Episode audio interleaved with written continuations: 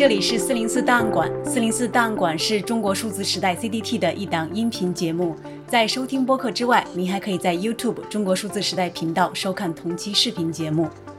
今天的话题是中国各大高校性少数社团公众号遭集体封禁。我们会介绍事件经过和舆情反应，回顾中国 LGBT 群体近年来处境的变化，并分析当局批量封号的可能原因。二零二一年七月六日晚间，中国高校 LGBT 学生社团及个别相关社会组织所属的微信公众号账号被批量清理。LGBT 是同性恋、双性恋及跨性别者等少数性别群体的简称。据网上的不完整统计，遭停用的账号社团包括清华大学 Purple、北京大学 Colors World、西南财经大学性别性向小组、复旦大学知和社等，几乎遍布中国各大城市的高校。被封的公众号页面均显示接相关投诉，违反互联网用户公众账号信息服务管理规定，已被屏蔽所有内容，账号已被全部停止使用，其账号名称也被改为未命名公众号。这次事件引发了强烈震动，被清理公众号的截图在网上热传。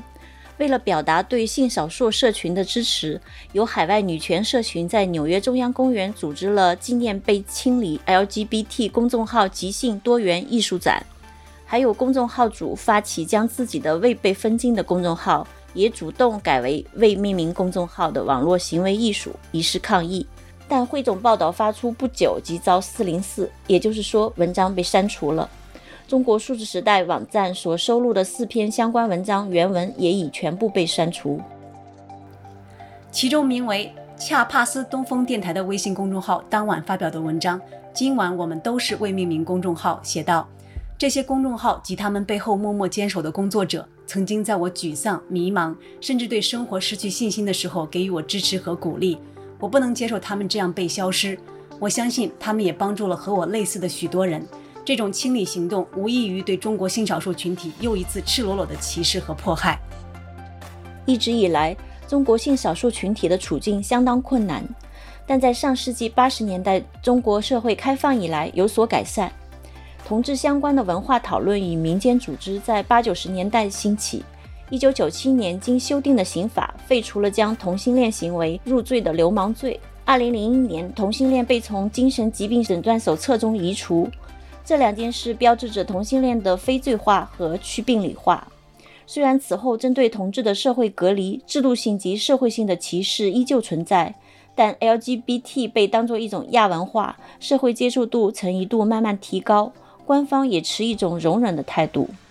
然而，人们希望中国社会逐渐开放包容的期待却落空了。二零一五年以来，中国 LGBT 的法律处境虽有了一些积极改善，但对 LGBT 相关内容的影视审查和舆论空间却开始收紧。二零一七年，广电总局发布《网络视听节目内容审核通则》，称同性恋是表现非正常的性关系、性行为，渲染淫秽色情和庸俗低级趣味。天涯一路同行板块遭关闭，同性恋的漫画小说被大量封停，全国各地的 LGBT 运动被严厉打压。甚至高校都会调查学生的性取向。在二零一七年进行的对同性恋的调查中，很多受访者也表示感受到了网络环境的收紧。二零一八年，一位网络写手因为写作、销售同性题材小说，被安徽省一家法院以制作、贩卖淫秽物品的罪名判刑十年。这意味着官方对这种亚文化的容忍即将走到尽头。微博上，同志公益媒体“同志之声”被封杀。因涉及同性恋情，北京电影节撤下了享誉全球的热门影片《请以你的名字呼唤我》和经典电影《战场上的圣诞快乐》。相比于前些年 LGBT 文化在青少年群体中的传播，知识普及的黄金时代已经结束。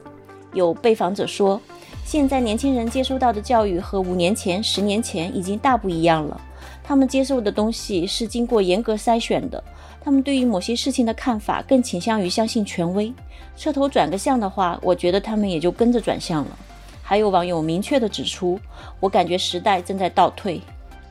如今，多所大学的 LGBT 学生社团微信公众号集体消失，显示多元性别议题的空间进一步收紧。其背后的原因众说纷纭，但各方的猜测主要围绕在以下几个方面：第一，社会风气取向日渐保守。今年一月，教育部提案称，为了防止男性青少年变得所谓女性化，将改革教育更多注重学生所谓阳刚之气的培养。在中国的微信、微博等社交媒体上，反政治正确、嘲笑性少数人群的话语大行其道。第二，为了配合国家人口政策促进生育，在中国的性文化里，生育被当作性的目的。在少子化、老龄化问题越来越严重的今天，官方力推多子政策以提高生育率，自然要防止 LGBT 文化影响更多的年轻人。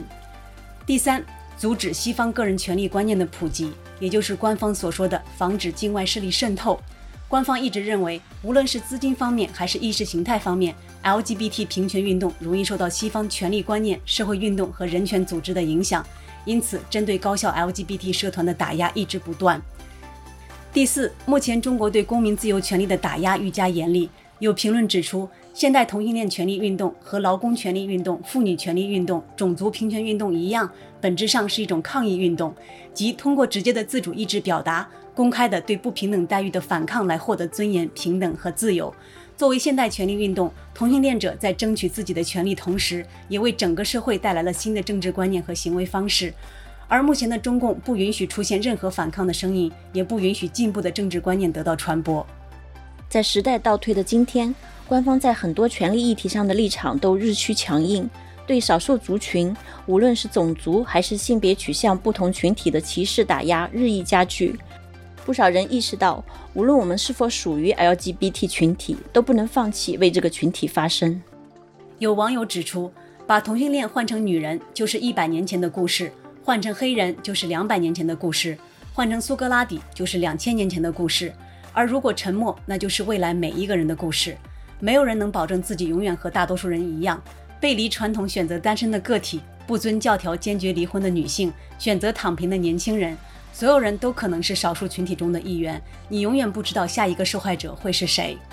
有网友说：“我对此地最恐惧的就是这种打个响指，瞬间灰飞烟灭的能力。无论是对一个人、几个人、一群人，还是对一个机构、一个团体，甚至是一个民族，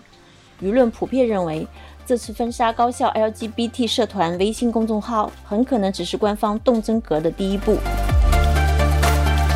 中国数字时代 CDT 致力于记录和传播中文互联网上被审查的信息，以及人们与审查对抗的努力。我们邀请您参加敏感词开源研究项目，为记录和对抗中国网络审查做出你的贡献。详情请访问我们的网站 cdt.media。本期节目就到这里，感谢大家的收听。